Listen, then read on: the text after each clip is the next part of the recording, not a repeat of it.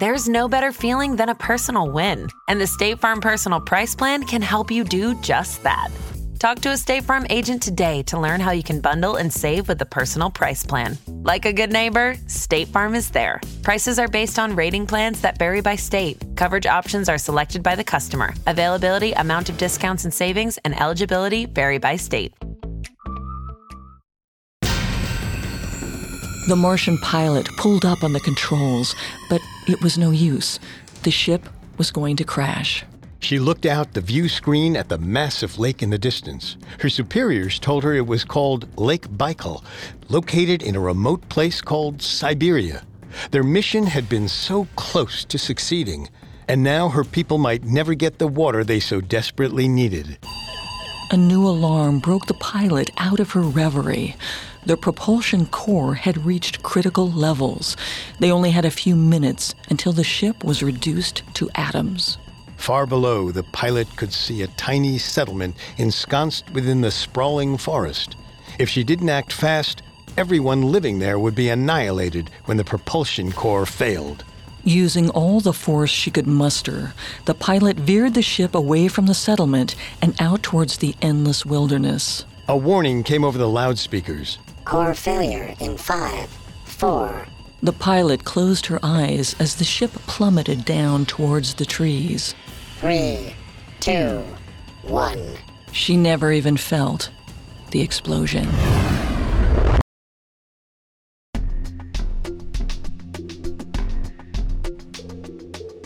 In life, there's so much we don't know. But in this show, we don't take we don't know for an answer. This is Unexplained Mysteries, a Parcast original. I'm your host, Molly. And I'm your host, Richard. Every Thursday, we investigate the greatest mysteries of history and life on Earth. This is our second episode on the Tunguska event, a massive explosion that decimated the forested landscape of central Siberia on June 30th, 1908. Last week, we experienced the explosion through various eyewitness accounts. We also followed the story of Russian mineralogist Leonid Kulik as he studied the Tunguska event through the 1920s and 30s and eventually came to believe that it occurred when a meteorite exploded over an area known as the Southern Swamp. This week, we'll follow the stories of some of the scientists who continued Kulik's work after his death in World War II.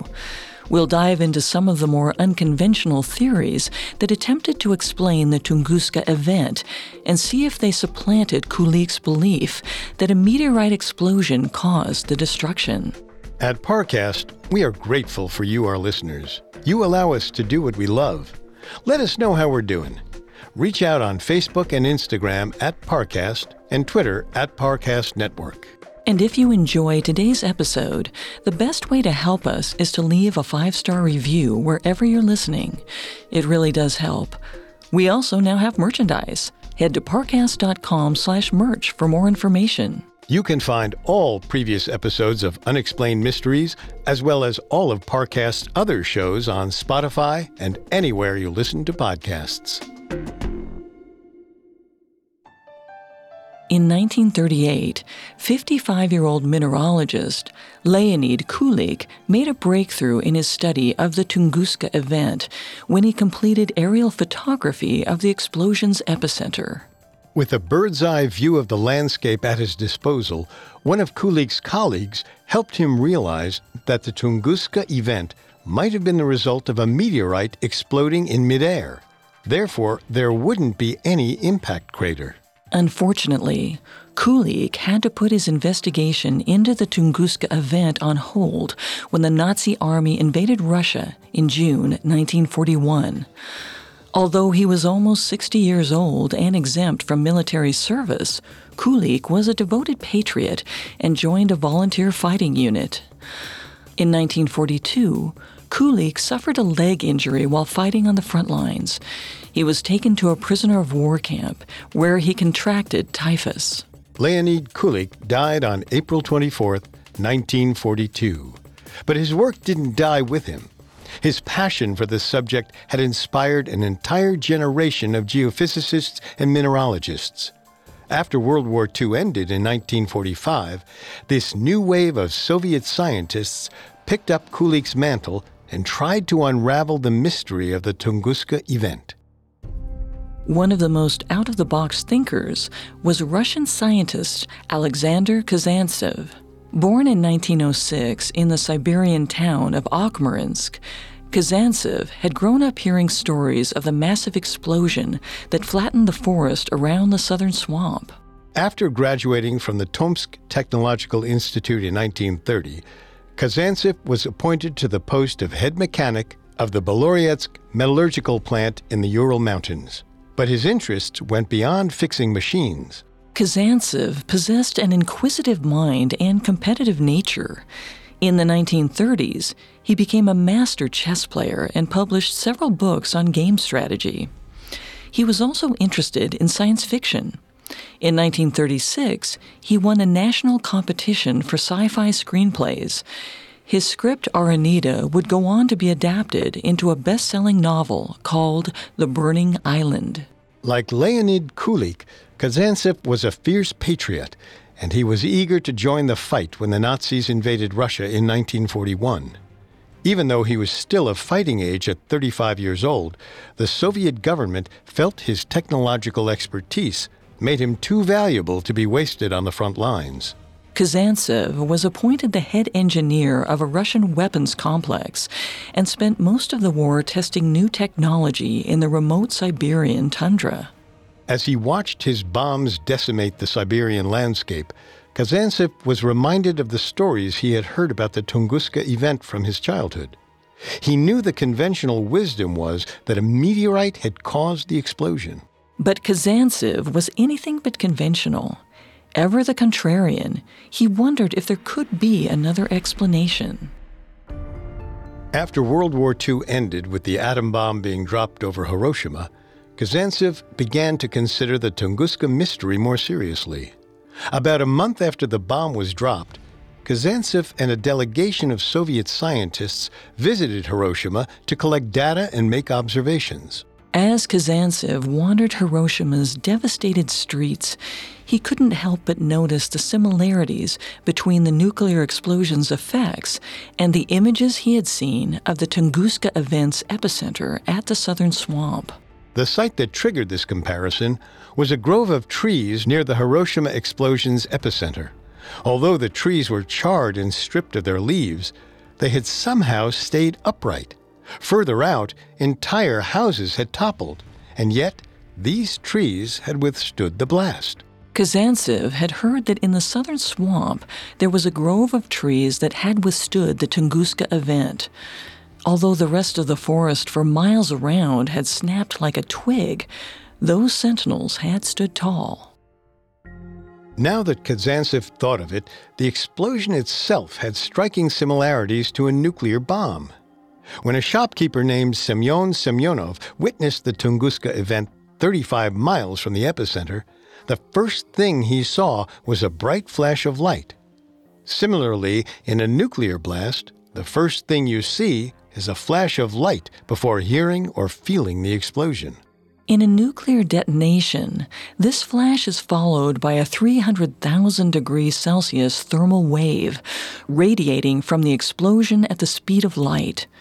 Although the wave's power quickly dissipates within a one mile radius, it immediately sets anything made of wood aflame, and wood within two miles becomes heavily charred. Semyon Semyonov described feeling an intense burst of heat only moments after seeing the flash of the explosion. Traveling at the speed of light, it would have reached him in under a second. This thermal wave would also explain the burn pattern in the forest around the southern swamp. Rather than exhibiting the signs of a more traditional progressive fire, the trees had a uniform burn pattern. They all had burst into flame simultaneously. After the initial thermal burst, the next event in a nuclear explosion is a powerful shock wave. During nuclear tests, although this shock wave traveled slower than the thermal burst, it was still capable of traversing a mile in under three seconds and was powerful enough to flatten structures and extinguish the fires that the thermal wave had created.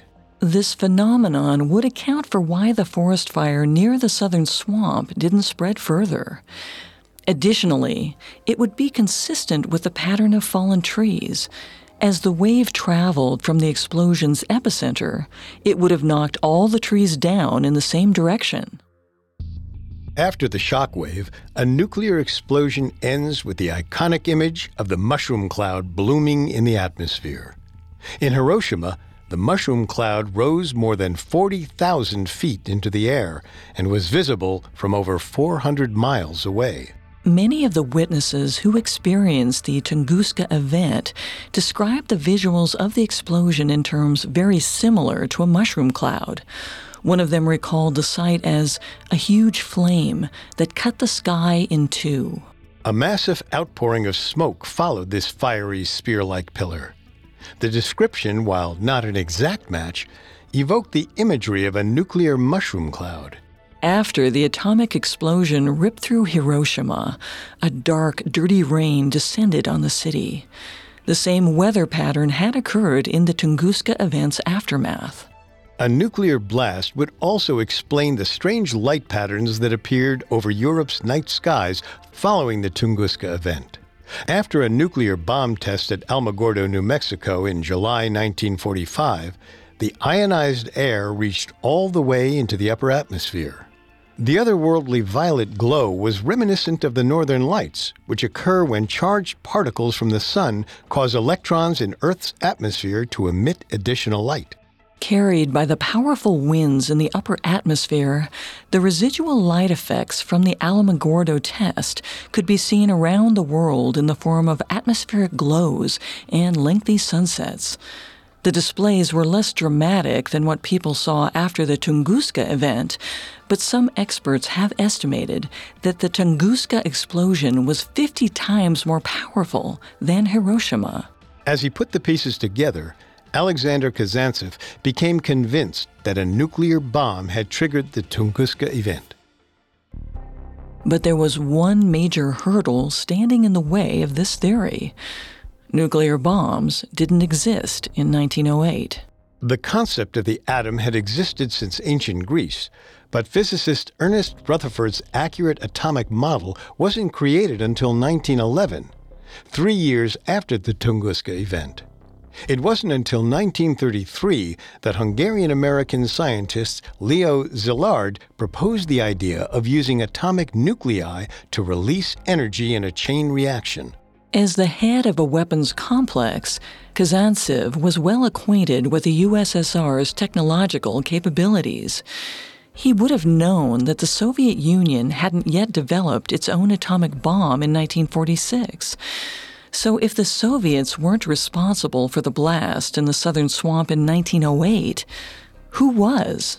If the Tunguska event explosion was nuclear in nature, Kazantsev figured that the device had to have come from somewhere else. It must have come from outer space. Coming up, Alexander Kazantsev's out of the box theory creates a schism within the scientific community. And now, back to the story. In 1945, Alexander Kazantsev was sent as part of a Soviet delegation to collect data from the atomic strike on Hiroshima.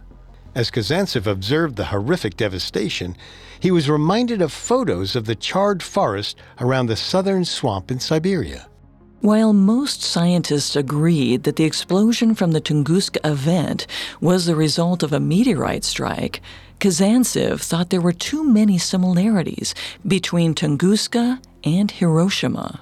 Even though it happened 37 years before the first atom bomb was developed, Kazantsev was convinced that the Tunguska event was the result of a nuclear explosion.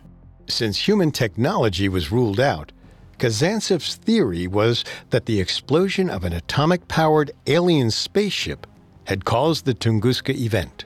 In a 1946 edition of the Russian science magazine Vokrug Sveta, Kazantsev proposed that the extraterrestrial vessel was a Martian ship on a mission to collect fresh water from Lake Baikal in Siberia.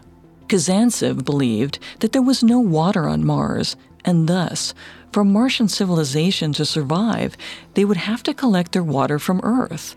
And Lake Baikal was the ideal place to get it. Known as the Galapagos of Russia, Lake Baikal is notable for its isolation from human civilization. Located only a few hundred miles from the southern swamp, it is the world's deepest lake and contains 20% of the planet's unfrozen freshwater reserve. For a group of Martians wishing to avoid detection, Lake Baikal would be the perfect place to collect a valuable resource that their home planet lacked. But Kazantsev suspected that something had gone wrong.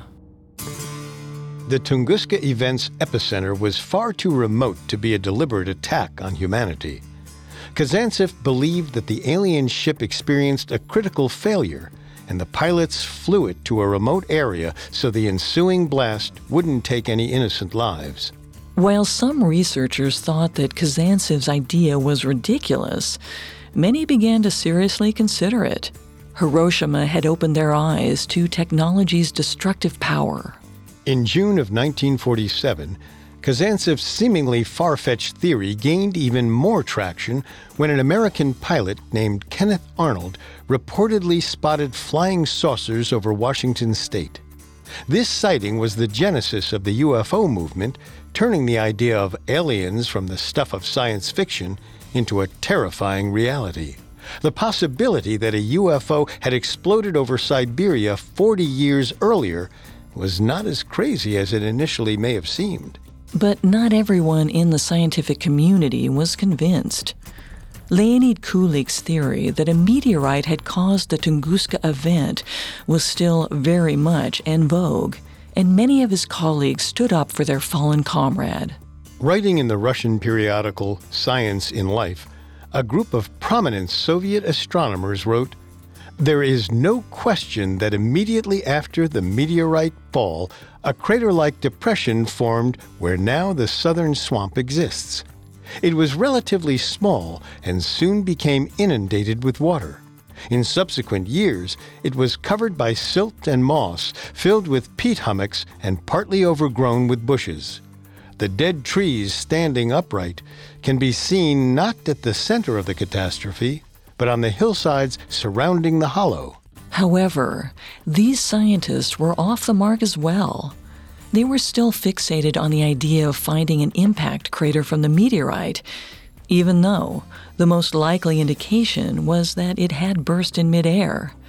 Additionally, they were wrong about the upright trees, which were in fact located closer to the explosion's epicenter. With neither side willing to give ground, the debate surrounding the Tunguska event quickly turned bitter. But a solution to the mystery wouldn't be found in a science journal. To get to the truth, they had to keep sending expeditions to the southern swamp. Since the end of World War II, the Soviet government had been preoccupied with the Cold War against the United States. But eventually, the noise surrounding the Tunguska event had grown too loud to ignore. In 1958, Kazantsev expanded on his spaceship theory in a story called A Guest from the Cosmos. His insistence that the Tunguska event wasn't a natural event enraged meteorite experts. Kirill Floriansky, a geochemist and planetologist at the USSR Academy of Science, was particularly furious. Kazantsev was unraveling all the work Kulik had done on the Tunguska event, and Floriansky wouldn't stand for it. At Floriansky's behest, the Academy of Sciences Committee on Meteorites organized another expedition to the southern swamp in 1958. As the expedition's leader, he was determined to settle the Tunguska event controversy once and for all as was the case during Kulik's expeditions throughout the 1920s and 30s. The 1958 group found no trace of an impact crater, but that didn't mean they didn't find anything noteworthy. Although Floriansky respected Kulik's work, he realized that his predecessor had been too focused on finding evidence of an impact crater. Kulik had never gotten the chance to test the theory that the Tunguska event was the result of a meteorite airburst. Rather than continue searching for clues in the wider landscape, Floriansky decided to analyze soil samples from the explosion's epicenter for traces of meteoric elements. His hunch turned out to be correct. The soil contained microscopic silicate and magnetite spheres.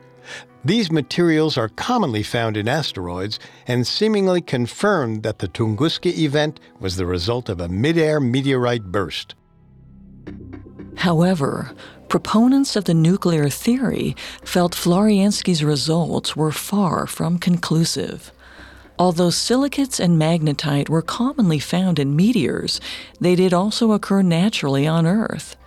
In June 1959, Moscow Institute of Aviation Aerodynamics professor and UFO enthusiast Felix Ziegel came to Kazantsev's defense. In an article published in Knowledge is Strength magazine, Ziegel wrote, At the present time, like it or not, A.N. Kazantsev's hypothesis is the only realistic one insofar as it explains the absence of the meteorite crater and the explosion of a cosmic body in the air. Ziegel wasn't the only one to support Kazantsev's theory either. In 1959 and 1960, a geophysicist named Alexei Zolotov headed an expedition to see if there was any evidence that a nuclear explosion caused the Tunguska event. While they didn't find any fragments from an alien spaceship, they did discover traces of radiation in the soil. But it wasn't enough to definitively prove that there had been a nuclear explosion. Radiation can naturally occur in soil for many reasons such as the natural decay of elements like uranium. The radiation in the southern swamp was fairly consistent. If it had been the result of a nuclear detonation, the radiation would have been higher, closer to the epicenter. However, those who believed the alien spaceship hypothesis weren't discouraged. They took the radiation as a sign that they were on the right track. Meanwhile, Kirill Floriansky couldn't believe that his research was being questioned. He thought that he had sufficiently proved that the Tunguska event was a result of a mid-air meteorite explosion. But with the UFO proponents calling his methods into question, Floriansky was forced to mount two more expeditions to the southern swamp in 1961 and 1962. In May of 1962, Floriansky presented his findings at the 10th Soviet Conference on Meteorites. Right off the bat, he tried to warn his colleagues about the nuclear explosion theory. He wrote, While I am aware of the advantages of sensational publicity in drawing public attention to a problem, it should be stressed that unhealthy interest aroused as a result of distorted facts and misinformation should never be used as a basis for the furtherance of scientific knowledge. Floriansky's biggest discovery from his expeditions was that the silicate and magnetite spheres he found in the soil were also high in nickel, a major characteristic of meteoric rock. Floriansky believed his discovery conclusively proved that a meteorite had exploded over the southern swamp. However, his expeditions did add another wrinkle to the Tunguska event. During their survey of the southern swamp, Floriansky and his associates discovered a small body of water they called Lake Cheko. Located about eight kilometers from where Floriansky believed the meteorite exploded, Lake Cheko had a peculiar shape that matched that of a meteorite impact crater. Floriansky's associate, V.A. Kolyashev, believed that the lake might contain the large meteorite fragment that Kulik had so desperately searched for. The group was able to extract silt specimens from the bottom of the lake, but testing revealed that the specimens were between 5,000 and 10,000 years old. There was no way it could have been created by a meteorite fragment in 1908. Although Floriansky had essentially shut down the theory that an exploding alien spaceship caused the Tunguska event, it didn't stop some researchers from coming up with alternative theories to explain the explosion's incredible power. With the Soviet Union becoming increasingly closed off from the rest of the Western world, non Soviet researchers didn't have access to all the data that Floriansky had created. and they certainly didn't have easy access to the southern swamp. But some were still interested in trying to explain what caused the Tunguska event, even if they didn't have access to the latest data. In 1965, American chemist Willard Libby published a paper theorizing that a small piece of antimatter was responsible for the Tunguska event. In simple terms, antimatter is a substance whose subatomic particles have the opposite charge of normal matter. While exceedingly rare, antimatter particles do exist, but they're extremely dangerous.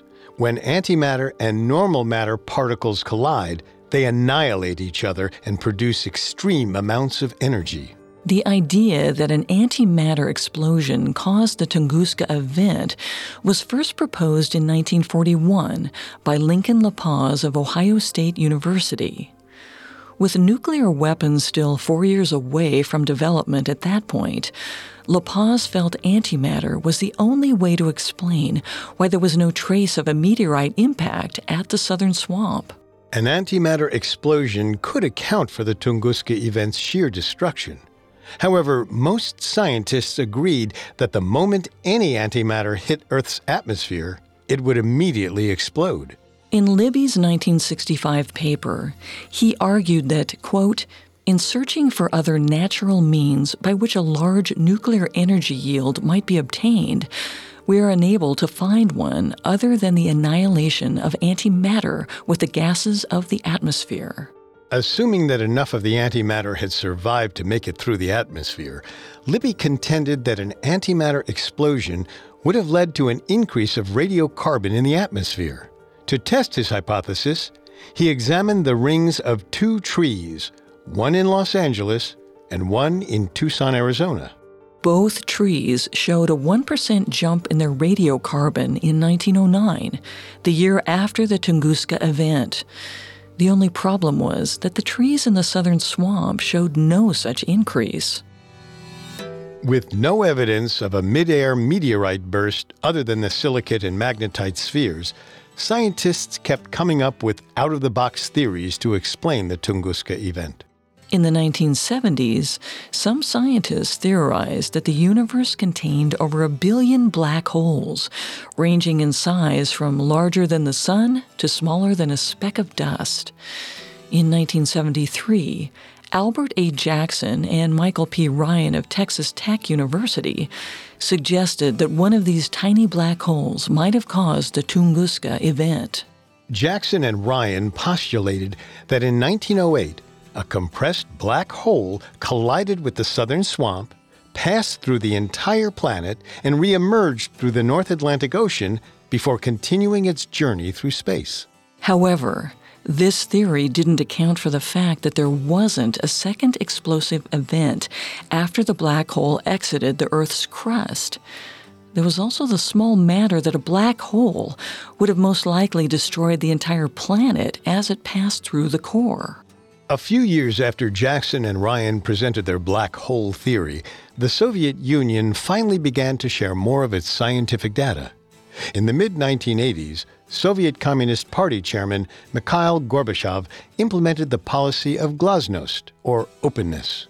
Suddenly, scientific institutions around the world had access to the years of research the Soviets had collected on the Tunguska event.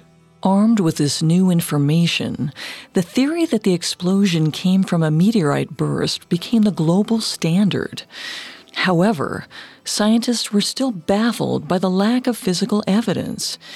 Even if the meteorite had exploded before hitting the ground, there should have been more traces of it than a few globules of silicate and magnetite. But as the Soviet Union gradually opened its doors to the rest of the world, scientists began to have more and more opportunity to study the Tunguska event. In 1991, the same year the USSR officially fell, Giuseppe Longo of the University of Bologna participated in the first ever Italian expedition to the southern swamp. As Longo combed through previous studies on the Tunguska event, he discovered the 1962 report from Kirill Floriansky that discussed the possibility that Lake Cheko was formed from a meteorite fragment's impact.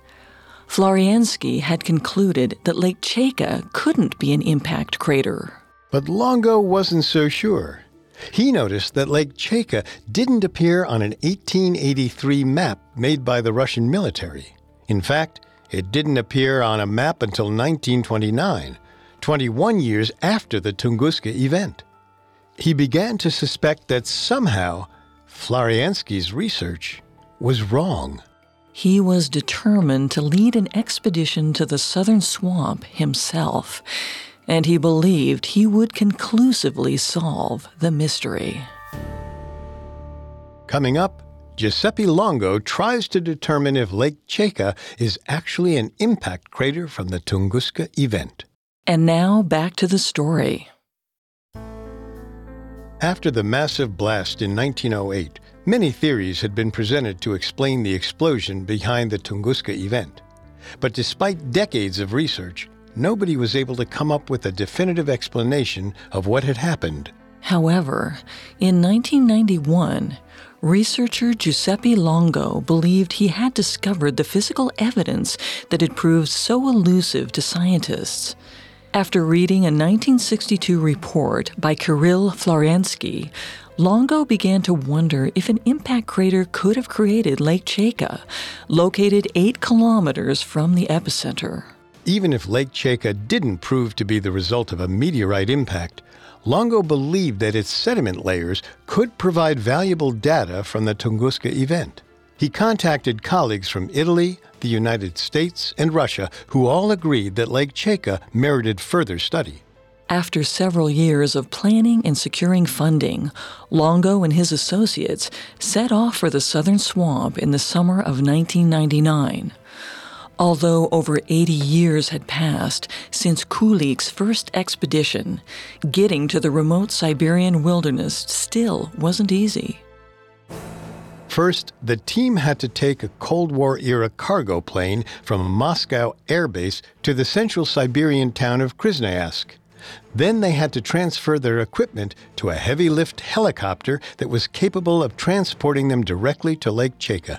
After a bumpy, nerve jangling six hour flight, the team finally arrived at their destination. However, the swampy ground was too waterlogged for the helicopter to land. Eventually, the pilot decided to keep the craft hovering a few feet off the ground so Longo and his team could disembark and unload their gear.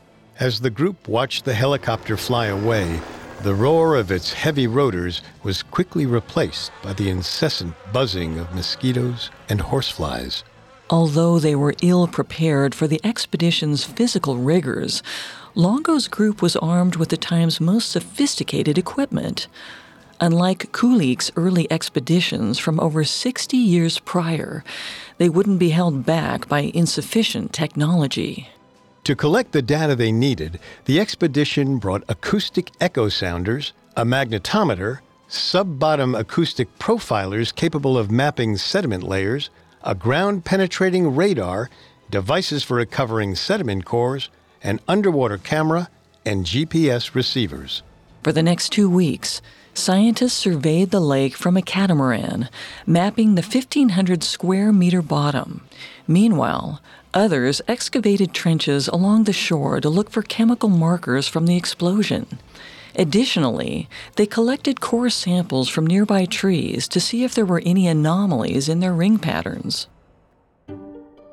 As Longo and his team mapped the lake bottom, they discovered that it contained sediment layers over 10 meters thick. They estimated that it grew only a few centimeters a year, giving credence to Florensky's estimate that the lake was thousands of years old. However, the lake bottom had a funnel like shape.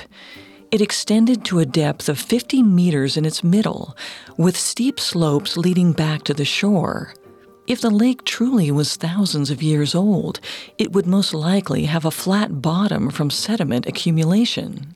Longo and his team wondered if perhaps the funnel like shape was from a meteorite impact. It did bear a striking similarity to an impact crater found near Odessa, Texas. But there was still the problem of the deep sediment layer. Upon further analysis, they discovered that the sediment was actually made up of two distinct layers.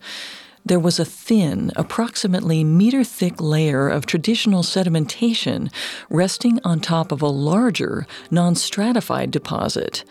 In layman's terms, it appeared that sediment had only been collecting on the lake bottom for about a hundred years, right around the time of the Tunguska event. Adding fuel to the fire, the team's magnetometer returned evidence of a magnetic anomaly underneath the lake's deepest point. Further analysis pointed towards it being a meter sized rocky object. The scientists wondered if it could be the meteorite fragment that had created the lake. Over the next eight years, Longo and his team meticulously prepared their research, finally presenting it to the world in 2007. For the past 16 years, they had diligently worked to show that Lake Cheko was an impact crater. They hoped their research would garner enough support to convince the Russian government to excavate the lake in search of the elusive Tunguska meteorite fragment. Unfortunately, their peers in the scientific community immediately found several faults with the Lake Cheko data. In 2008, a group of meteorologists led by Gareth Collins of Imperial College London published a paper dissecting Longo's reasons for believing Lake Cheko was an impact crater. Even though Lake Cheko had never appeared on a map prior to the Tunguska event, Collins argued that maps of the region lacked detail he felt that it wasn't unusual for Lake Cheko to be missing from them. Additionally, there were trees surrounding Lake Cheko far older than 100 years. If a meteorite impact had created the lake, the trees would have surely been obliterated in the process. Collins also took issue with Longo's comparison of Lake Cheko to a similarly shaped crater near Odessa, Texas. First, Collins pointed out that, like most impact craters, the Odessa crater was, quote, surrounded by a continuous blanket of ejected material. Longo and his colleagues had reasoned that there was no ejected material from Lake Cheko because erosion from the lakeshore had increased the crater's dimensions. However, Collins pointed out that Odessa still had a layer of ejected material. Quote, despite erosion of the crater rim and ejecta blanket in the approximately 63,000 years since formation. Furthermore, Collins observed that most craters the size of Lake Cheko were part of what he called strewn fields, in which meteorite fragments form a series of craters in proximity to each other. Since there were no other craters around the lake, Collins found it, quote, hard to explain how Lake Cheko could have formed by impact in isolation. Collins also believed that Lake Cheko's shape meant it couldn't have been a result of the Tunguska event. Lake Cheko had a visibly elliptical shape, meaning the meteorite fragment's impact angle would have been less than 10 degrees. However, most statistical models of the Tunguska event showed the meteorite descending at an angle between 30 and 50 degrees. With such an angle, the impact would have created a circular crater. While the irregular sediment layers were odd, Collins felt that it wasn't enough to prove the thesis Longo and his team had worked on for so many years. The majority of the scientific community agreed with Collins. Without the popular support Longo's team hoped for, the effort to dredge the bottom of Lake Cheko was doomed. Although scientists continued to study the Tunguska event, most agreed that it was the result of a meteorite airburst. However, five years later, something happened to make researchers reconsider what they thought they knew. At 9:20 a.m. on February 15, 2013, in Chelyabinsk, Russia, the sun was just beginning to rise. It was a clear, frigid morning, and many of the city's million residents were heading to work. But the monotony of the morning commute was broken when a massively bright object flashed through the winter morning sky.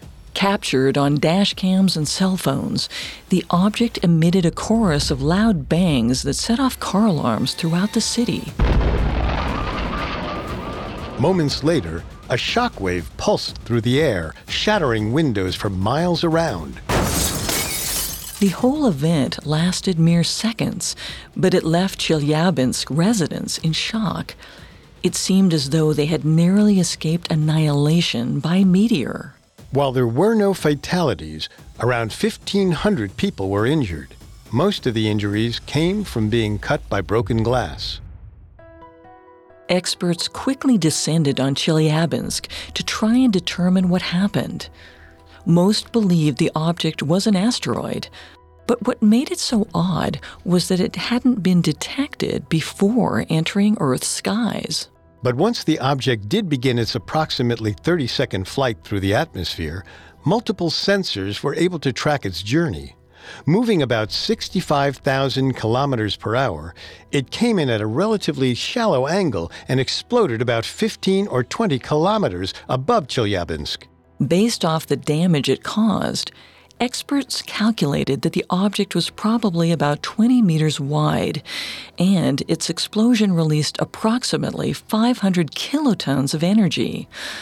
Although it was one thirtieth the strength of the Tunguska event, it was still the largest meteorite airburst since the 1908 explosion over the southern swamp. Using data from infrasound wave sensors, scientists were able to quickly locate the impact zones from pieces of the Chelyabinsk meteorite. The largest weighed 650 kilograms and punched a 7 meter wide hole in a 70 centimeter thick layer of ice. In addition to using technology in order to learn about the Chelyabinsk event, a team of researchers also visited over 50 villages to get a better sense of the object's trajectory. The shockwave from the Chelyabinsk object knocked many of these witnesses off their feet, much like what happened to those who witnessed the Tunguska event. The light was so hot and intense that many eyewitnesses suffered skin and retinal burns. One man who was about 18 miles from the point of peak brightness even had the skin flake off his face from the object's radiation. Although the Chelyabinsk meteorite didn't claim any lives, the power of its explosion was a sobering reminder of humanity's fragility within the cosmos. Prior to the Chelyabinsk event, most researchers believed that similar sized events occurred roughly every 100 years. But after examining the data, Gareth Collins estimated that it could be as close as every 10. By extrapolating the same information to the Tunguska event, Collins estimated that a similar impact could occur as frequently as every 100 to 200 years. Before, most researchers thought a Tunguska level impact only happened about every thousand years. However, Collins remained unconcerned that a massive meteor could wipe out millions of lives at any given moment. The vast majority of the planet remains unpopulated, and chances of a meteor striking a large population center are slim. But that doesn't mean they don't present any danger. If the Tunguska event's object had entered the atmosphere only a few hours later, its trajectory meant it would have exploded directly over Moscow. Even though there would be almost no way to stop a large meteor from destroying a large population center, in 2014, NASA established the Planetary Defense Coordination Office.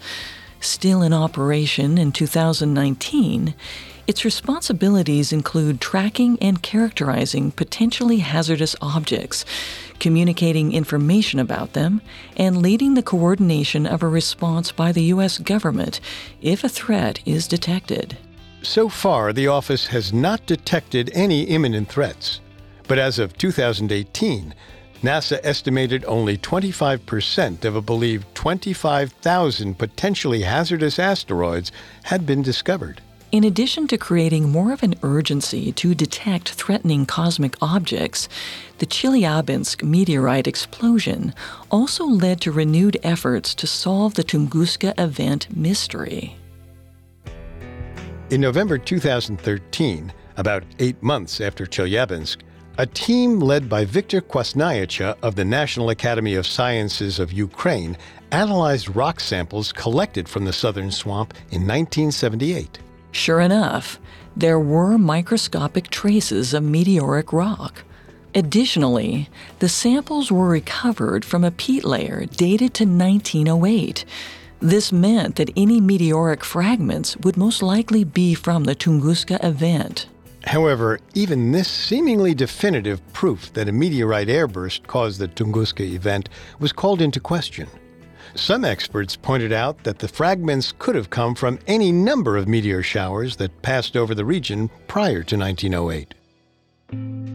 As of 2019, there is still no concrete explanation on what exactly caused the Tunguska event.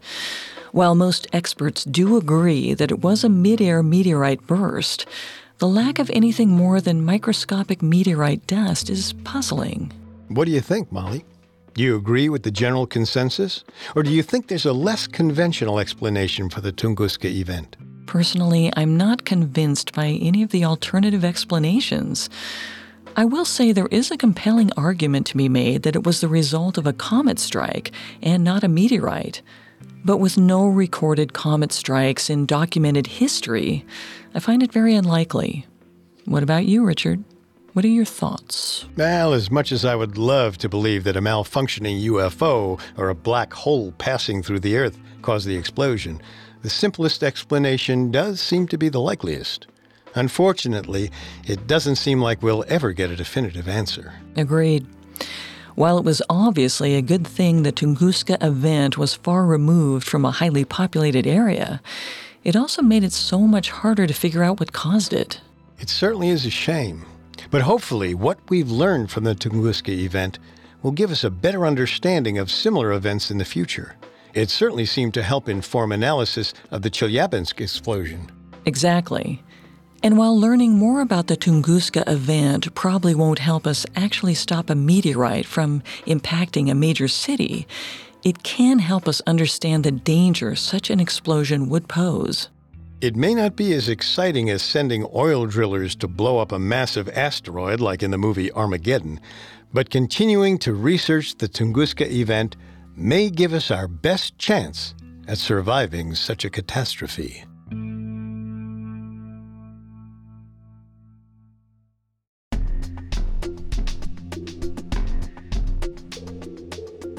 Thanks again for listening to another episode of Unexplained Mysteries.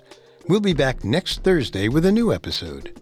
For more information on the Tunguska event, amongst the many sources we used, we found The Fire Came By, The Riddle of the Great Siberian Explosion, written by John Baxter and Thomas Atkins, extremely helpful to our research. You can find all previous episodes of Unexplained Mysteries, as well as all of Parcast's other shows on Spotify and anywhere else you listen to podcasts. Several of you have asked how to help us.